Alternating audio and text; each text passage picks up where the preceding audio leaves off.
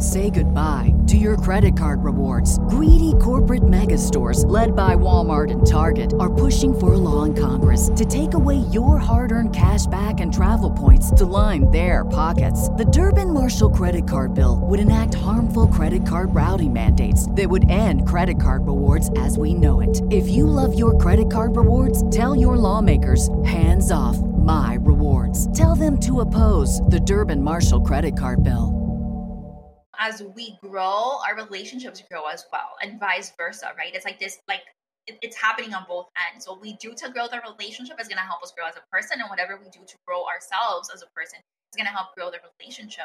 You are listening to Veggie Doctor Radio, and this is episode number 143. Welcome to Veggie Doctor Radio. I am your host, Dr. Yami, board certified pediatrician, certified lifestyle medicine physician, certified health and wellness coach, author, speaker, mother, wife, and human being. I passionately believe in the power of diet, habits, and mindset in sparking and sustaining well being and joy in our lives. This podcast combines expert interviews and thoughtful monologues to explore plant based nutrition, lifestyle medicine, parenting, mindset, and other exciting and fun topics. I hope that these episodes inspire you, uplift you, and equip you with the knowledge and tools to live your best life. Are you ready to get started? Let's do it. Hey, veggie lovers, happy Valentine's Day. Just want you to know that I love you and will you be mine? I have a fantastic episode for you today on romantic relationships with a licensed mental health counselor, Genesis Games. And this is part of the relationship series for the month of February, the month of love. And today is Valentine's Day. So sweet.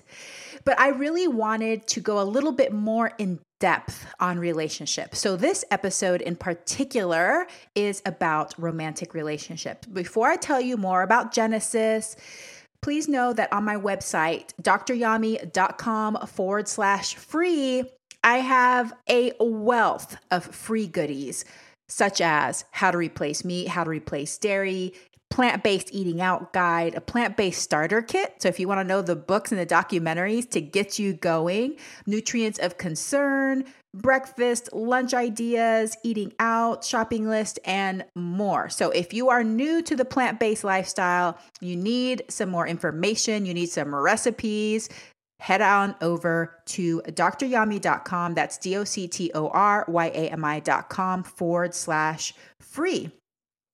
I also want to give a shout out to Sarah Bennett, who left me a five star review on Amazon for my book, A Parent's Guide to Intuitive Eating How to Raise Kids Who Love to Eat Healthy. So Sarah says, helpful insight. Dr. Yami explains intuitive eating for kids in simple and helpful terms. As a mother herself, she gives real life examples of what works and what doesn't. This is a great read for parents looking for advice on getting their kids to eat healthy. Sarah, thank you so much for the review. Thank you to all of my veggie lovers who have read my book, have left a review, have shared it with friends and family. Maybe you even bought it for Christmas gifts this last year. So thank you. I appreciate you so much. Remember that the information on this podcast is for informational educational purposes only. So if you have any particular concerns about you, you need to seek your own therapist, like licensed mental health counselor, please do so. So let me talk about Genesis Games. So Genesis Games is a bilingual English and Spanish psychotherapist and owner of Healing Connections, an online private practice servicing all of Florida. She helps college students and young adults adjust to life transitions, navigate the dating world, manage relationship issues, set boundaries with family, and develop adult friendships. She is passionate about working with individuals enduring heartbreak and helping them thrive. She is also a Gottman trained couples therapist and works with couples throughout all the stages of the relationship. She sees couples struggling with connection, conflict management, betrayal, parenting, and sexual fulfillment. She wholeheartedly believes that the quality of our lives is measured by the health of our relationships. And I agree too. One of the reasons I chose to focus on relationships this month is because connection is one of the important pillars of lifestyle medicine. You know, when we think about lifestyle medicine, when we think about health, of course, nutrition is so important. Of course, moving our bodies is so important, sleeping, all of that, super important. But something that we don't talk about as much is our relationships and how those affect our well being and the quality of our lives. Relationships are in so many different forms. We've already talked about the relationship with ourselves. We learned about the Enneagram. I hope that you loved that episode. Today, we're going to talk about romantic relationships. Then, we're going to talk also about parent child relationships and friendships. So, that's going to be coming on later in the month. In this episode, Genesis and I talked about the trend of romantic relationships, not just right now in the United States, but also things that have come out from the pandemic. How has that affected relationships? We talk about generational differences in dating and marriage. And then we talk about the top three problems that couples face in their relationships and when they seek therapy with Genesis, what she's seeing, the issues, the typical issues that she's seeing when they seek therapy. Some common myths or culturally sustained beliefs about romantic relationships. And it's kind of controversial. This one might make you think a little bit. And we talk about why we have such a hard time talking about and normalizing marital problems, but then she gives us three skills, three tips for couples, which I think are so great. I'm going to make an infographic and put it on social media as well. We talk about relationships that are salvageable. What percent does she think really are salvageable? What are some things that make relationships maybe not salvageable? And things that people can do before they get married or enter into long term relationships to improve the quality of their relationships. It's a really great conversation. I hope that you get a lot out of it. I hope that it makes you reflect upon your long term partnerships and relationships and maybe some things that you can do to improve the quality. And if you feel like you were thinking already about seeking some couples therapy, maybe this will also inspire you to either seek therapy or pick up a book or maybe invest in a workshop for you and your partner. I really wish you a beautiful Valentine's Day today. I wish you beautiful connection and relationships with your romantic partners. Veggie lovers, I hope that you enjoy this conversation between myself and Genesis Games.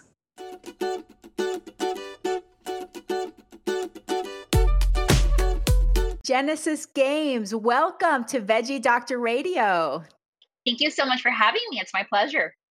Well, this is going to be so much fun. As you know, you are helping me with uh, the relationship series. And so today we're going to be talking about romantic relationships. And I know that you're an expert because you have your own practice and you help a lot of people with this topic. I, I'm assuming that this is a common thing that comes up.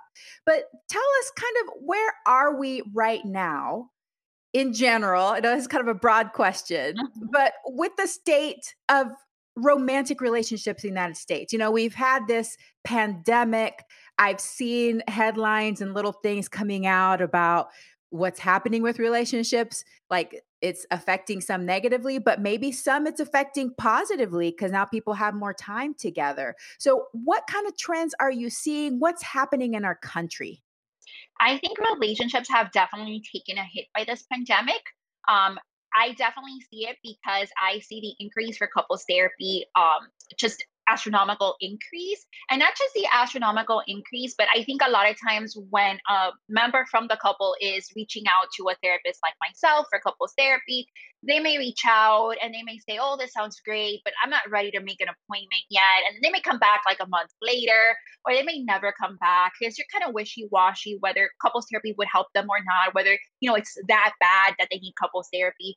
Um, however, what I've been seeing in the last couple of months is people are determined to, get couples therapy. They're like, Can you see me tomorrow? Like, we are in dire need for couples therapy. So, definitely an astronomical increase, but also very decisive that this is what they need or this is what they want for um, their relationship. I would say that for a lot of couples, um, it's not necessarily new issues that they're struggling with, but rather issues that they had distractions um, for before, right? And so with this mm. pandemic, there's a lot of stillness. There's a lot of time, you know, for a lot of couples where we're spending a lot of time together this can be different for different couples depending on you know whether you're um, long distance relationship or even like what you're doing if you're an essential worker. But i would say for the majority of couples you're spending a lot of time together and there's not a lot of big things that can really distract you from what's going on in that relationship what's going on in that dynamic. So these are issues that have been there for years um, that had been pushed under the rug effectively up until this point, and now if the issues are in front of us and there's nothing we can do to pretend they don't exist,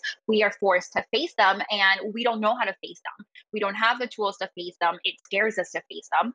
Um, I think some couples again are like, okay, these are the issues. We can't run away from them anymore. Let's go get therapy. Like, let's do something. We care about this relationship. We want to salvage this relationship. I think for other couples, is it's really scary right? It, it's really scary to face this and they're more kind of on the edge of i don't think we're going to make it through this. So i i've definitely seen a lot of people individuals actually come to me because of the end of a relationship um, during this pandemic both long-term relationships and also shorter-term relationships. And then a lot of couples who know that if they don't go to couples therapy if they don't learn new tools and new ways to engage with each other their relationship won't make it Wow, that's so fascinating and so interesting that we have this time of like forced stillness. You know, like we we can't do that buffering that we're used to doing. Like let's go out and party, let's go, you know, do this thing, let's travel till we drop, let's do all these things to distract us from maybe the reality that a core relationship isn't going the way that we'd like it to go. And then we're forced to face it and we're like, all right, well, I guess I need to address this now. So I guess it's a good thing in a way, you know, we're, we're going to practice this, we're going to get the tools, but it's also painful whenever you sit down and you're like, all right, I have to do this now. I'm forced to do this. So I'm glad that you're available for couples that need that help.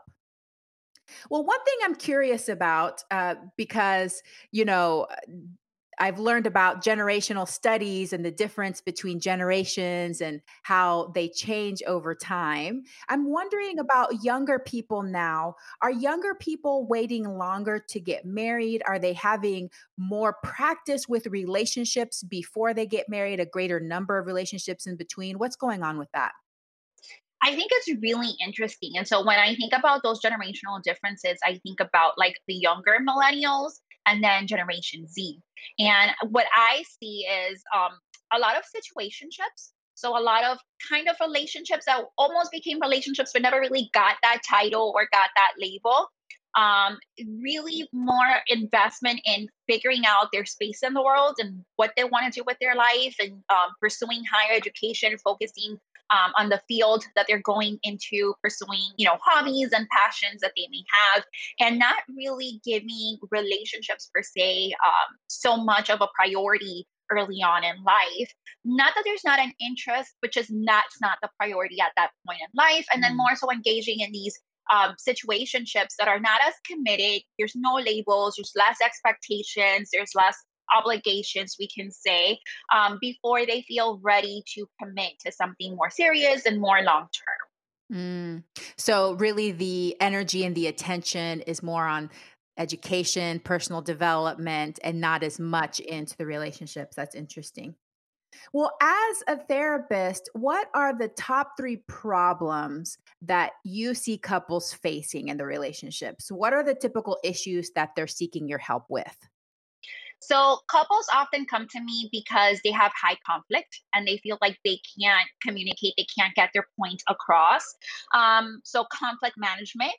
Other times it has to do with just living these parallel lives, almost like if they were roommates. Um, mm. The spark is not there anymore. They don't have fun and enjoy each other's presence as much anymore. Maybe there's not a lot of conflict going on. It's not like, you know, they're fighting every day, but there's also no like enthusiasm when you're in the same room with the other person. Um, and I would say the last most common one is probably parenting for those who are parents. A lot of times the styles of parenting differ. The way that we want to discipline our child may differ um, especially when there's a child with some form of a special need mm-hmm. um, and, and just figuring out like those accommodations that need to be made um, a lot of times they're not in agreement with that and that can create a lot of conflict in the couple um, that's what usually they say when they come to me what i would say is definitely a sense of disconnection right not feeling connected not feeling like they can rely on their partner um, or trust their partner with some of the issues that are going on in their life can't communicate that because there's not connection. Yeah. And I feel like we could probably all identify with that a little bit in lots of different types of relationships. As I told you before we got on to the podcast and started recording, in a few months, my husband and I are going to be celebrating 20 years of marriage. We've been together as a couple for about 23 years. and I feel like, you know, we have two kids and we've get, gone through so many different things. We've gone through definitely highs in our relationship, through all our education and training and so many fun things. And we've definitely hit those points where it's like, I feel like we're just roommates. You have your life, I have my life. And basically, we just have business meetings where we talk about who's picking up the kids and who's doing this and that. so I think, you know, it is one of those things where you know, it's so helpful to have somebody else to talk this over with that can help walk you through some of these issues that couples face. But speaking of that, what do you think are some common myths or culturally sustained beliefs about romantic relationships? What are some things that people are always saying or that you hear from other people that may or may not be true? So I think one of them is that love conquers all. So I, mm. I hear a lot of people say, well, like, I'm just going to stay in this relationship because I know they love me and I love them. And like our love can overcome any obstacle. And I like to say that our relationship is like blueberry cake. Um, blueberry cake requires blueberry, otherwise, it wouldn't be blueberry cake. So that would be love. Um, but you don't just make cake, blueberry cake with just blueberry. You need flour and you need sugar and you need salt and you need baking soda and you probably need other ingredients, right? And the same thing happens for relationships. We need respect, we need communication, we need to have shared values, we need to have like a shared um, worldview. We need to um, be able to you know be considerate of the other person we need to care and appreciate and show gratitude towards the other person those are all important ingredients for a relationship so the love may very well be there um, but if those other ingredients are not there we're going to struggle and it may not be the healthiest of relationships. I would definitely say that's one of the main ones. Another one that I get a lot is that love is unconditional. And although love may be unconditional, relationships are not unconditional. They should have conditions, they should have boundaries. Um, if they don't, we're kind of opening the gates to toxic and abusive relationships where we are willing to take anything um, because we love the other person without um, any boundaries or, or any expectations at all. Mm, wow. I feel like those could be very controversial whenever you turn them the opposite, right? Love doesn't necessarily conquer all. And love doesn't have to be unconditional. I think those could be some very unpopular opinions right there, huh? Could start a good mm-hmm. debate going, but it makes a lot of sense too. So, do you feel like because we have these assumptions that people stay in relationships longer than is healthy for them? I agree. I think that's 100% true. And I think also those beliefs hold people back from seeking help um, because they think, well, if love conquers all, like, why do I need to see a therapist? Or why do I need to go to a couples retreat? Or why should I read that, you know, relationship book? My love should be enough. Then that means I don't really love this person, right? Like, it, it puts, it questions the love if I go outside to seek help. Um, if I say, you know, if I believe that love is unconditional, then again, like I don't really have to work through forgiveness. I don't have to talk about like the infidelity. I don't need to bring these things up that should be in the past because my love can, you know, it goes overflows all of that. Um, so there's really no need to bring outside help. Oh, if yes. we're holding that perspective. Yes.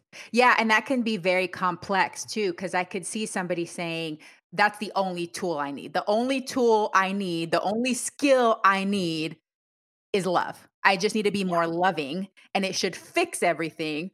But in mm-hmm. reality, there's so many tools and skills we can learn to improve our relationships all around. And so you're right, it can be a barrier. It can hold you back from growth and improving your relationships. That's such exactly. an interesting way to look at it. I love that perspective.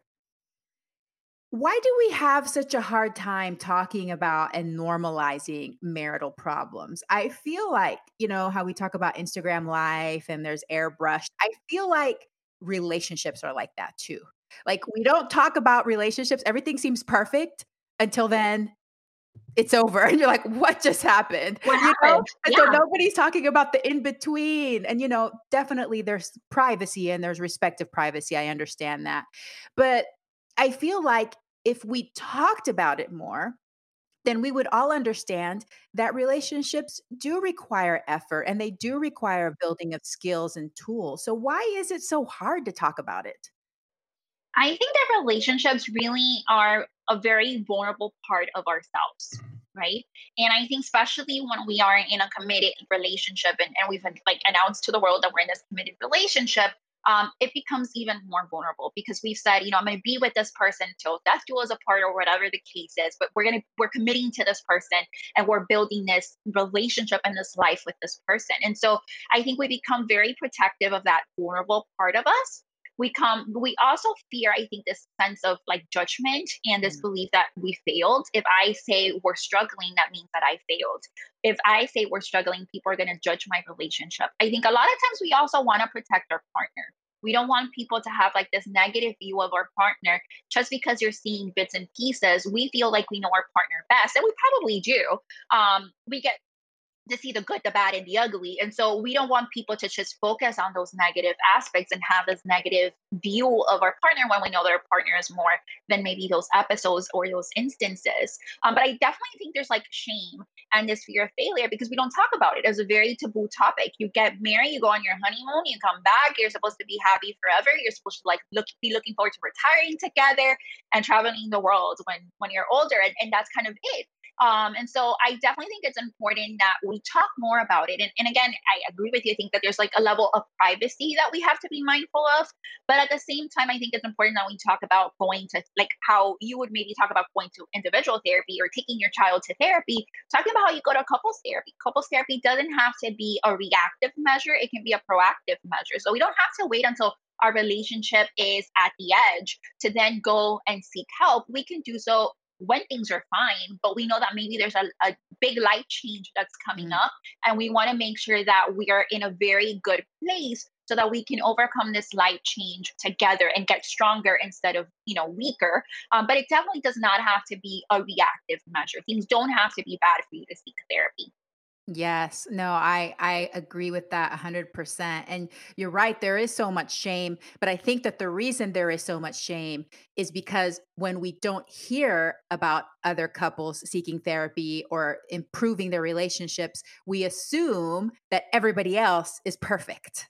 You know, right, and so if it. we have a problem, there's something wrong with me, there's something wrong with the relationship, I made a mistake. You know, there's all of these just complex topics and so then we just keep it in and we don't talk to other people about it. That's just really super interesting to think about. Um, so I just just there was something I was going to ask about that. So yeah, I mean it's really interesting to think about when we're not vocalizing, we're not normalizing these problems. But if you had to estimate, like, of all the marriages and what you've learned too, because you know you've been trained with the Gottman Institute, what percentage of marriages actually experience marital problems? A hundred. so then, and we're probably barely talking about it. And so we think the opposite. We think like 100% of marriages should be like perfect, smooth sailing, you know, no issues. And I think social media definitely plays a role in that. I mean, I think this has been a taboo topic always. Um, but I think on social media, you know, again, you see these perfectly curated pictures of couples and, and their trips and going picking up apples and um, doing all these like fun activities, right? And you say, oh my gosh, they're so happy. Like, look at them. They do all these fun things together. They enjoy each other's presence. Um, they're wonderful. And you don't really know what's happening behind the scenes, right? It's not that everyone's marriage is crumbling, um, but everyone experiences marital, marital issues at some point in their relationship. Yes. And is there certain stages? I think you kind of alluded to this a little bit before. Definitely parenting is a challenge. And if you have a child that is special needs or that has issues that require more time and, and commitment, then definitely that can affect it. But are there certain stages throughout a marriage that you see that there's more stress points that kind of bring the couples to the edge, bring the problems out? Yeah, I would definitely say parenting. I would say especially at the, you know, the beginning new parent, so like the first year or two of life would probably be some of the most stressful. Um because it's a complete adjustment, right? From just being focused on yourself and your partner to now having this little life that totally depends on you and just changes your schedule and your lifestyle completely. Um, I would definitely say that it gets intense again um, during teen years for sure. Um, I would say that a lot. Um, it can also become difficult close to retirement because I think a lot of things happen around that age. So, anywhere between like 50 and like 65, you know, that's usually when your kids would go off to college. That's also when your parents might be getting older and they need, may need more of your assistance, right? Um, so there's a lot of changes that are happening there, a lot of identity changes. You know, our kids don't need us as much anymore. Maybe most of our marriage, the main focus has been parenting now that the kids are kind of out of the equation and we have more time with each other, what do we do? So it kind of takes me back to the whole idea of the pandemic. There's more stillness and more time with each other. So what do we do with that time? Um, and then taking care of an elderly parent can also be, you know, very difficult and, and very, you know, emotionally and physically exhausting. So I would say that those are probably some of the bigger milestones, but I think a lot of things can, you know, can also impact. We're seeing a lot of dual career relationships. So even making decisions about um, taking a promotion that maybe would be more demanding or your schedule would change significantly and impact the quality time that you can spend with your significant other or that may require a lot of traveling or even moving and then deciding like who does the move right? Um, so i think there's a lot of different milestones that can definitely be challenging. You know, it can be really easy for some couples, but then very challenging for other couples. Yes, and each stage brings a, a, different set of challenges that you may not have anticipated beforehand. You're like, okay, well, we're done with that. Then you get to the next stage and you're like, oh, I didn't think about now. My parents might need my help. They might be sick, and that might re- pull me away from the relationship or it might create other stressors. And I see my parents going through that with my grandparents and how you know, they try to bargain for time with each other when they're needed with these other tasks. So, yeah, super interesting. Well, let's talk about skills and tools then. What are some important skills that you wish more couples had to improve their relationships? So, I wish that couples understood the importance of appreciation and gratitude. Um, this happens often with a lot of my couples. They really admire their partner and they feel very grateful for a lot of the things that their partner contributes to the relationship, yet they keep that inside. They don't express that to the other person, right?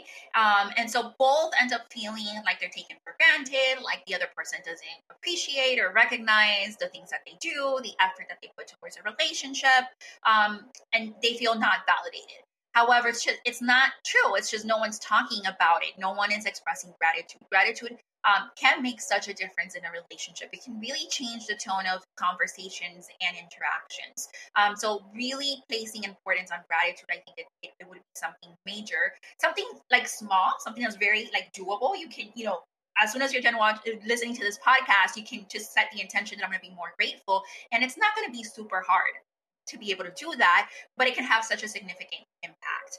I would say that another one is creating um, a culture of commitment safety. And what commitment safety means is I know you're in this 100%. I know that even when things get difficult and we're not getting along, and some of these like life stages, you know, are coming, these milestones, and, and we feel kind of lost, um, you're not going to walk away. We're going to figure this out together no matter how difficult it is. I can make long term plans with you because, like, I know you're going to be there for the long term plan. So I think that commitment safety is really important. And one of the ways that I see that often threatened in, in relationships is people call out divorce or call out separation in the middle of a heated argument and it becomes a trend right mm-hmm. it almost becomes a trend if i really want to get my partner's attention i'm just going to say we're going to get a divorce and then i'm going to get their attention and, and that's what i need to do it's almost like when you take a kid to the supermarket and they want candy and you tell them no they, they throw the tantrum and then they know that you're going to be mortified and so you're going to give in and give them the candy Say goodbye to your credit card rewards. Greedy corporate mega stores, led by Walmart and Target, are pushing for a law in Congress to take away your hard earned cash back and travel points to line their pockets. The Durbin Marshall credit card bill would enact harmful credit card routing mandates that would end credit card rewards as we know it. If you love your credit card rewards, tell your lawmakers hands off my rewards. Tell them to oppose the Durbin Marshall credit card bill. And now for a very important message. Hey, veggie lover, if you are looking for free resources to guide you on your plant based and healthy living journey, go to dryami.com forward slash free for tons of free downloadable PDFs. Hundreds of people have taken advantage of my tips to help them reduce meat and dairy consumption, navigate eating out, and build satisfying plant based meals. Download one or download them all, and don't forget to share with friends and family. DrYami.com forward slash free. And now back to the episode. Right. And so we we don't I wouldn't say we do that all the time consciously. Um, but we in a way learn that that's the way sometimes to get the attention that we want from our partner. But what we don't realize is that we're threatening that commitment safety. And then I would say the last one would be emotional safety. Um, and so really making it a safe space or like a safe haven, um, our relationship and, and feeling comfortable and also allowing our partner to feel comfortable um, to discuss their hopes, their wishes, their dreams, but also their biggest fears, um, the things that concern them and keep them up at night. And never you know never being judgmental or or, or making them feel bad um, making them feel silly for some of those dreams but also for some of those fears making sure that we're not you know criticizing them or we're not acting from this place of like contempt because like no one wants to be bullied by their partner right? If i feel i'm going to be bullied by my partner if i share something i'm not going to share it. I'm going to keep that to myself. The more that i keep to myself it's this bigger wedge that's created in the relationship and that's that disconnection that then happens. And it's, it's really hard um, to be able to um, manage conflict to make plans long term to negotiate or to arrive to any form of a compromise if there's like this ocean of a wedge that's disconnecting me from my partner but if i want my partner to feel connected to me and i want to feel connected to them i need to make it emotionally safe mm-hmm. Wow, those are such good skills. And each one of those requires practice and time and effort. I'll say, because definitely there's not, it's not about perfection, right? But it's about moving forward and seeing where these places you may be able to improve. I think that that appreciation and gratitude is so important. I've done podcast episodes on gratitude before and it can completely change the state of your being when you're when you turn it around. You might be irritated because they didn't load the dishwasher right, you know? You're like, "It's it. I can't take it anymore." And then it's like, "But you know, this this is the stuff I love. I, I really appreciate you for that." And it totally just opens your heart, melts your heart and changes your entire perspective. And I think we're used to doing that for children. You know, when we have little kids and we tell them, we validate them all the time, you're doing a great job. I'm so proud of you. I love you. But then we stop doing it for ourselves and for other adults.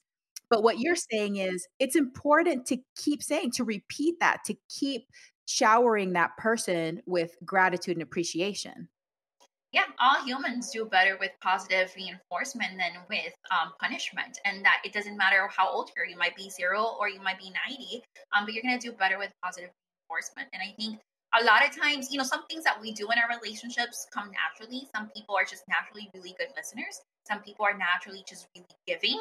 Um, but sometimes these things don't come natural to us. Mm-hmm. We do them because they know they're important for the relationship or they're important for our partner, but they're not natural. That means I need to actually think about it. I need to be intentional. And so it's important that that doesn't go unrecognized because I am putting extra effort to be able to meet that need for my partner. Yes. And for those people that find it difficult, just know that you can form a habit of anything. So at the beginning, it might be hard, but the more you practice it, the easier it will be when it becomes a habit in your life. I think that commitment safety is so important.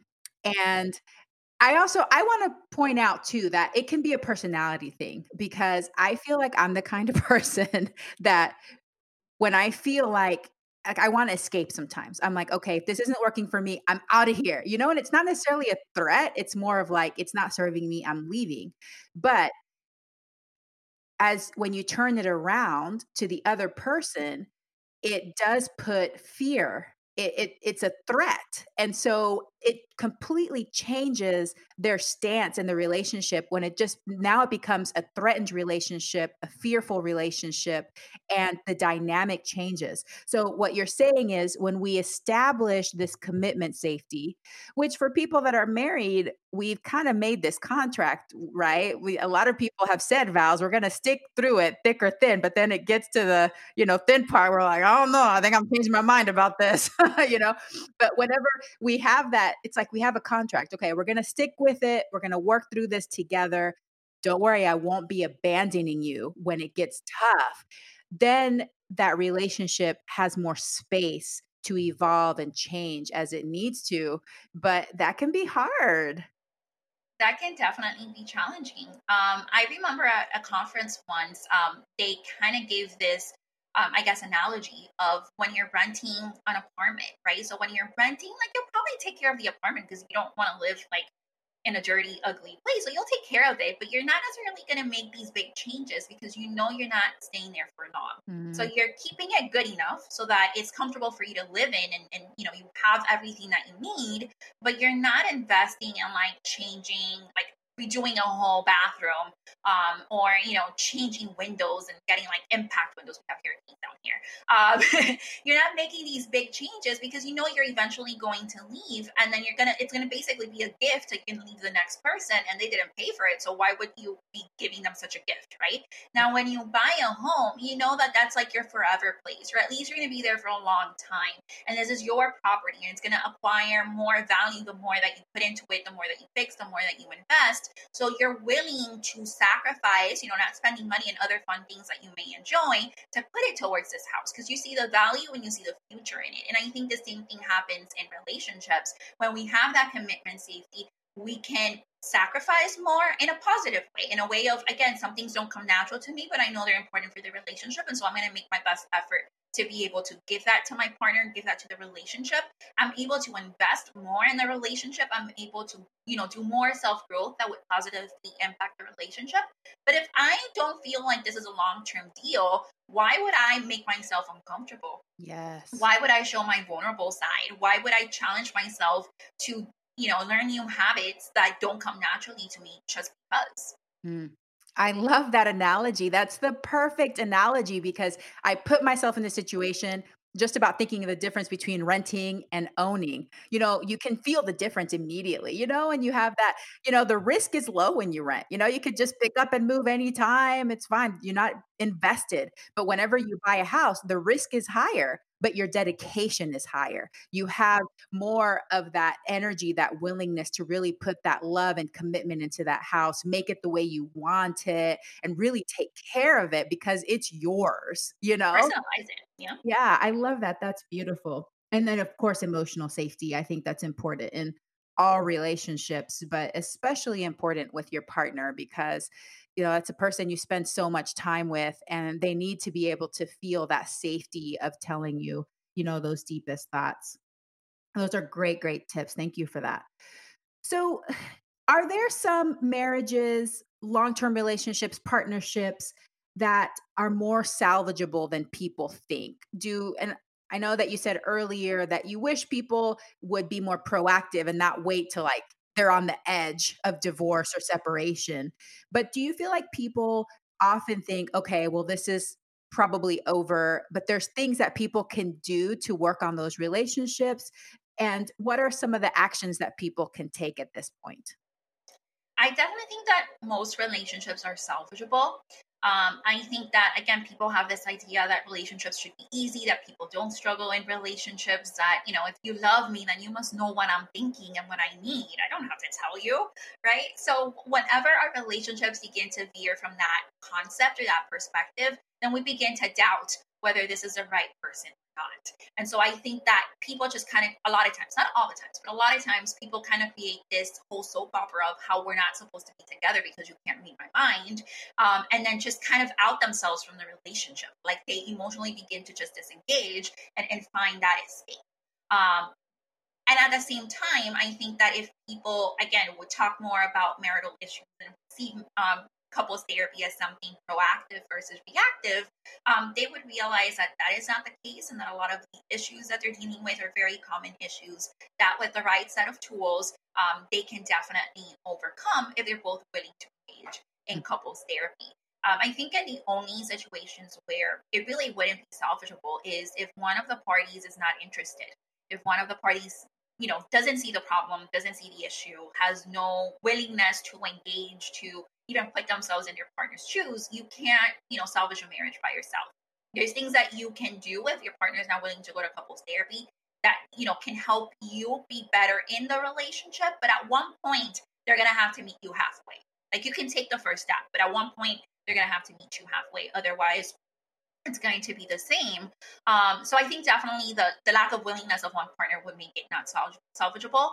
Um, I think chronic lack of commitment can also be an issue, right? Mm-hmm. I think sometimes we can overcome that, but when it's been this trend of, you know, just being on and off, um, leaving, filing for divorce, we're not going through. Um, there comes a point, I think, where it's really hard to be able to trust that that person is really going to be invested in this relationship this time around, right? Mm-hmm. Um, it, it, becomes a bigger risk for the partner that that's trying to work it out.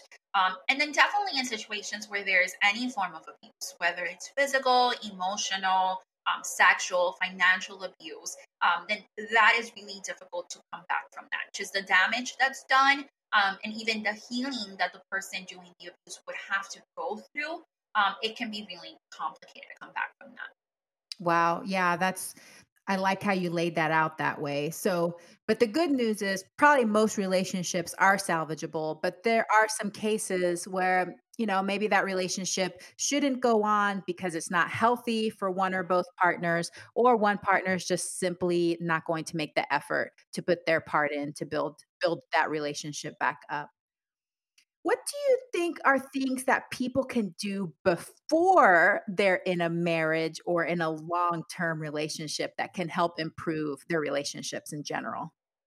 So, I am very big on premarital counseling and dating therapy. Um, I think they're so important, and you know, they just have a special place in my heart because um, I think there's like this idea that, and, and, I think again, this goes with people focusing more, and younger generations focusing more on their career and like their space in the world rather than on relationships. I think there's also this like belief that, well, when you're young and you're dating, like those are not like serious relationships. You're not really in love with that person. Like you're so young, you're going to meet so many more people.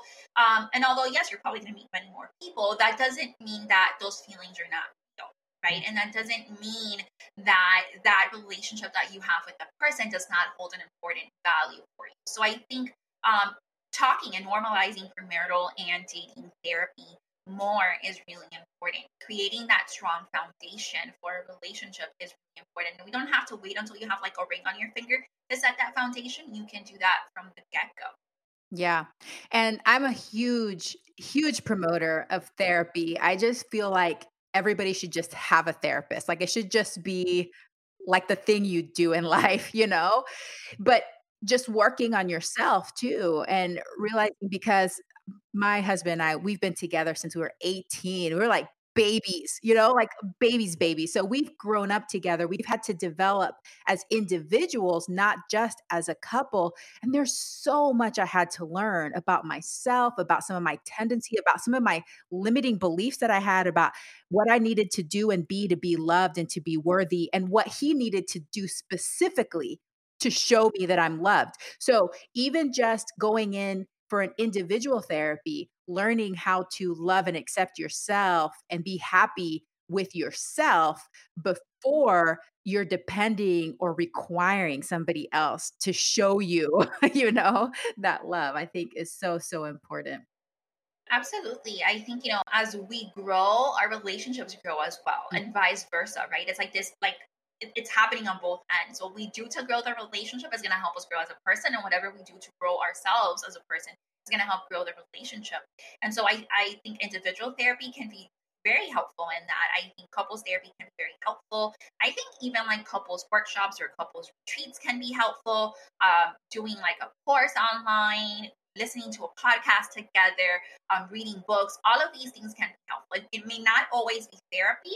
Um, although I love therapy, it, may not always be what's accessible to you, what's feasible to you for many different reasons. Um, but there's other tools that can also help especially when we're doing this from a proactive stance, right? Mm-hmm. When we're not in full blown crisis, a lot of these other options can be very helpful. Yes. And knowing that it's dynamic, it's a journey. Not only is each individual changing, the cup the relationship is changing, but the world is changing, your circumstances are changing, and so continuing that path of continuous learning and always looking for ways to improve or become closer, I think can be very helpful.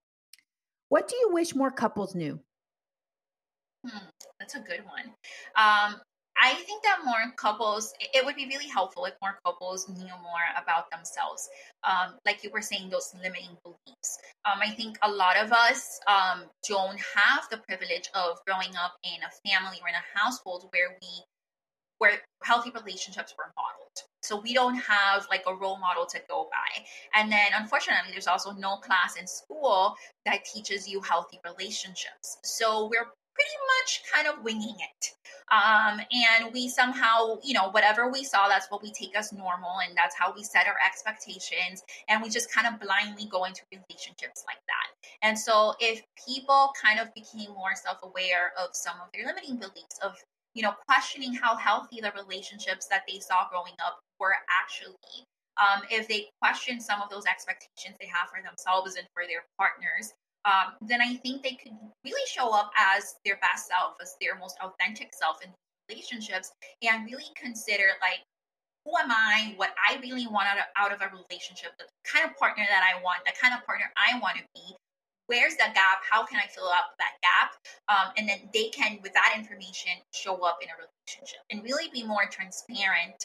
Not that we i think i mean sometimes we, we try to put like the best our best behavior because we really want you know the other person um, to not reject us but i think a lot of times it's not even that conscious i think a lot of times we, we just lack the self-awareness mm-hmm. right and we think that we would be okay with certain things we think we can deal with certain things we think some behaviors are okay and then when we find ourselves in the midst of it we realize like this is not working for me. Mm. So really being able to have that transparency with myself first, but then also with the person I want to engage in a relationship with. Oh, that's so beautiful.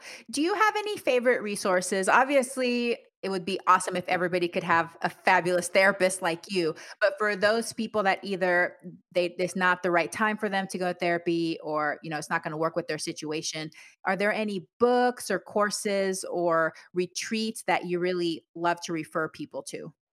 Yeah. So, like you said before, I'm training the Gottman method, and um, I really love all of their books. I think all of your books are fantastic. Um, one of my favorite one is how to make a marriage work, and it gives you like seven principles to do that. I love it because it's interactive. Um, and so it's not just you being, but there's questions and there's activities that you can do um, to really help you internalize um, what you're ready, what you're eating, the concept of message, and think of how you're going to put it into practice. They also have workshops on this book. So you can either like buy the book and do this on your own or do this with your partner, you know, intimately, or you can attend one of these workshops. That a lot of things have gone online these days, but they definitely provide that. Um, they also have Bringing the Baby Home, which is a workshop to help um, parents to be and new parents kind of adjust to that big milestone. Um, and I think that's also very helpful, very interactive, and you walk away with you know tools that you can begin to implement right away. Um, I would also recommend books from Sue Johnson. Um, she is one of the creators of emotionally focused therapy. Um, and I think that's really going to help couples are having a hard time just connecting, feeling connected to the other, struggling with that emotional and commitment safety if, if you feel like that's a struggle in your relationship, um, her books will probably be very helpful for you. One of my favorite ones is Love Sense, but any of her books are really good. Um, and then I actually have a f- totally free online um, course based on the Gottman method, um, where it kind of lays out the blueprint of healthy relationships. And so um, it's totally free. You can find it on my website. You can do it at your own pace. The content is yours to keep. Um, but it kind of walks you through like the main components of a healthy relationship. And it has um, some activities that you can engage in. And again, you walk away with actionable tools. I love it. Thank you so much. And we'll definitely make sure we put links to all of that in the show notes. And now for a very important message. Hey, mama, if you are feeling frustrated about mealtime battles, worried that your child isn't eating enough or eating enough vegetables, afraid that your child is going to get some awful deficiency or disease because of the lack of diversity in their diet, I wrote a book that might be for you. A Parent's Guide to Intuitive Eating How to Raise Kids Who Love to Eat Healthy is available in paperback, ebook, and audiobook through all major online booksellers. Did you know that most children are born with the innate ability to eat the appropriate amount of food to satisfy their hunger and support appropriate growth? Despite this, parents are still anxious and confused about how much and what to feed their children. In addition, many children are labeled as picky eaters or develop behaviors such as hiding and sneaking food. There's also a growing epidemic of dieting behaviors and eating disorders beginning at alarmingly young ages.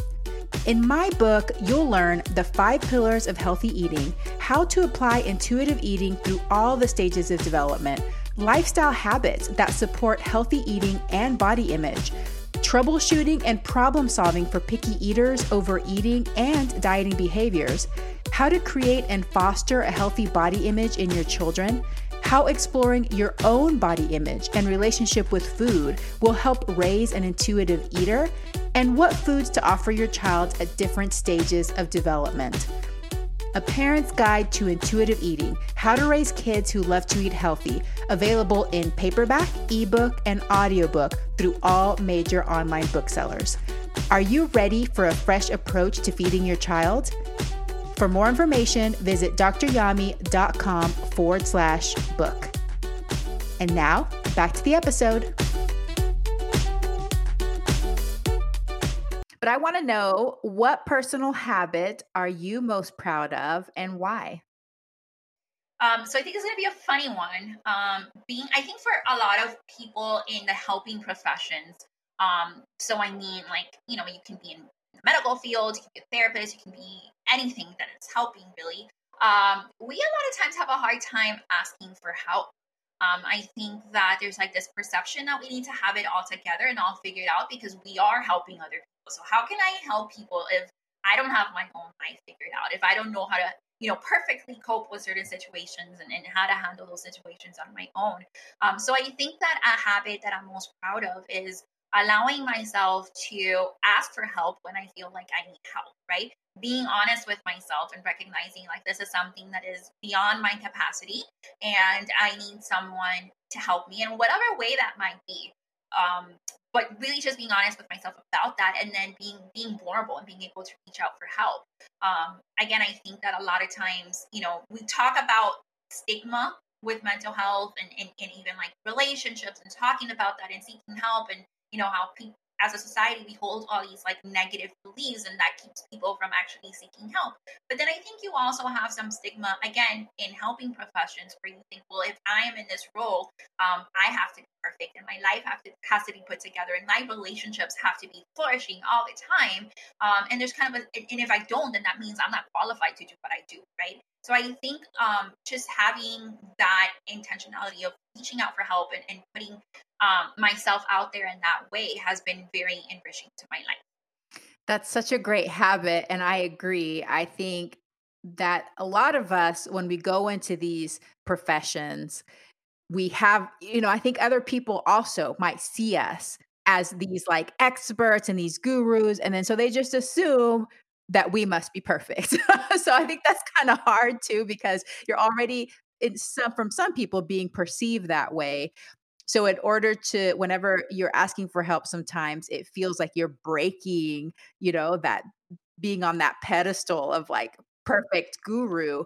But that's the only way to advance. I mean no great things no great life is accomplished alone. It just isn't. We have to have help and the more we get accustomed to asking for help the better life we can have so how long do you think it took you to develop that habit i think it's it took me most of i most of my 20s, mm-hmm. I would say. Um, I think it was a struggle, and I think it was little by little, right, where I became more comfortable asking for help about certain things to certain people, but then it was just those things and those certain people, and it, it was like a process to be able to expand that and to really be able to realize like we're all human. And I think um, 2020 has really kind of highlighted that because I think you know we've all kind of struggled um, you know, even like working from home, you know, having other people in the household, sometimes getting interruptions, um, things just happening. And they're happening to us as much as they're happening to our clients, you know, mm-hmm. sitting and, and, you know, talking about this pandemic and what's going to happen and, you know, how fatigued we are about thinking, you know, I, I want to hang out with people, but like, I don't know if it's safe to hang out with people, making all these, you know, decisions and, knowing that what my client is going through is pretty similar to what I'm going through as well, because in some way we're going through this collectively. I think really highlighted um, that we are as human as everyone else. Yes, and we all help each other. That's yeah. wonderful. Well, this has been so great, Genesis. Please let us know where we can connect with you and tell us about the services and products. You already told us about the free course, but what else do you have available? Um, so you can follow me on Instagram at the Miami Therapist is my handle, and so I post quite frequently. Um, I do IGTVs. I try to do one at least once a week, um, where I talk about you know some of the things that I've posted throughout the week a little bit more, um, just more in depth. Um, and then you can also go to my website, healingconnections-therapy.com, and my website is full of resources. Um, I think when I was creating this website, I really wanted anyone that landed on this website to be able to walk away with something. And so I may not be the therapist for you for many reasons, but if you land on my website, like my hope is that you can walk away with some form of a resource. And so, like I said before, I have this um, free course for couples um, or for individuals really that want to have healthy relationships. So you can take it on your own. You can take it with your significant other. You do not have to be in a romantic relationship to take it. You can still benefit from it. Um, and it's totally free. I also have um, a free PDF that talks about attachment styles and how they impact our relationships. And so you can download that for free as well. Um, I have links to different mental health, um, for different mental health resources. So anything from substance abuse to eating disorders to um, depression. So if you know whether you are the one struggling or someone you love is struggling, you might find some helpful resources on those topics.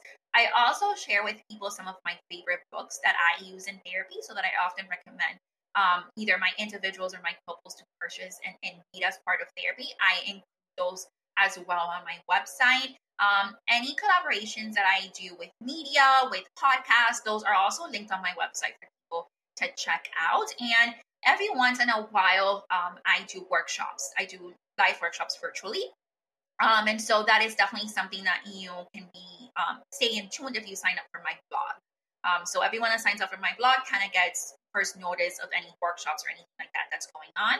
Um, I try to blog once or twice a month, and my blogs um, sometimes i bring guests into my blogs and so it's usually around relationships but you know relationships and anxiety or you know relationships and substance abuse um, so I try to bring someone in that has a different area of expertise, and then we try to blend it with relationships in some way. Um, I also create a lot of content surrounding seeking therapy because, again, I think there's a lot of stigma and then a lot of misinformation. Mm-hmm. Um, and so I really try to break that down for people so people understand, you know, what to expect when you're seeking a therapist, what to expect in couples therapy, um, even what questions to ask when you're doing some, you know, a phone consultation or you're, you know, looking at someone's psychology today and you want to make sure that they're going to be a good fit for you, what to look for. That's awesome. And you only see your one on one clients in Florida, correct? Your license in Florida? Yes. Yes, just in Florida. So I'm putting this wish out to the universe because I feel like with this pandemic, it's highlighted even more that we don't need to be like in the same city or state or even country in order to receive help from somebody. And I really wish that we could have some sort of universal licensing in the United States. Does it wouldn't that make sense? That would make so much sense. Um, it is my wish. I think it, it's very difficult, even pandemic aside. Like I said, um, a lot of dual career couples, there's a lot of traveling involved, and there's times where people are in long term relationships. And so if someone is living in Florida, but their partner is living in Georgia, I wouldn't be able to see them as a couple. Yes. Because yeah, th- those rules are so. I'm a physician, so I do telemedicine too, and like the, everybody has to be like in the state that you're licensed in. it's crazy. It's so frustrating, and it creates a real barrier for people. Um, I'm also bilingual, and in, not in every state or in every city do you have bilingual therapists or as many. Yes. Um, and so that's often a challenge. And you know, people will find me on Instagram and want to work with me, and I unfortunately have to tell them that I can't. So I agree with you. I think that that would really make um, services so much more accessible to people, mm-hmm. um, and just easier for people to find someone that they really connect with. Yes, because this is a very personal right? relationship. Yes. Yeah, this is a very personal relationship, and so it can definitely be difficult to find someone um, that you can really connect with, that speaks your language, um, and that you can relate to. Yeah. Well, I'm putting it out there. I'm going to put it on my vision board, universal licensing for therapists. I think it would serve so many people. Well, Genesis, this has been so fabulous. You are a wealth of knowledge and experience. And I know that this is going to be so helpful for my listeners. But please leave us with one call to action for the week. So, what is one thing that we can start doing today to improve our romantic relationships? So, I would say that you can start with um, thinking about connection and just kind of assessing how connected you feel to your partner today. And what can you do to bring, to fill in that gap, right? From how connected you wish you were to how connected you actually feel right now. One small thing, just one. Beautiful. Okay, that is a beautiful, wonderful call to action. Again, Genesis, thank you so much for your time. I hope you have a very plantastic day over there in Florida. Thank you so much. It was my pleasure. I really enjoyed talking to you. Hey, veggie lover. I hope that you loved today's episode. Will you take a second and do me a huge favor? Please subscribe to my podcast so that you never miss an episode. You're the reason I'm here, and I want to share it all with you. Thank you for listening and have a plantastic day.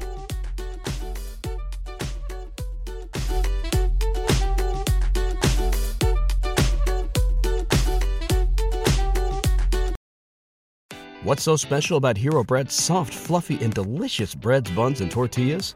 Hero Bread serves up 0 to 1 grams of net carbs, 5 to 11 grams of protein, and high fiber in every delicious serving.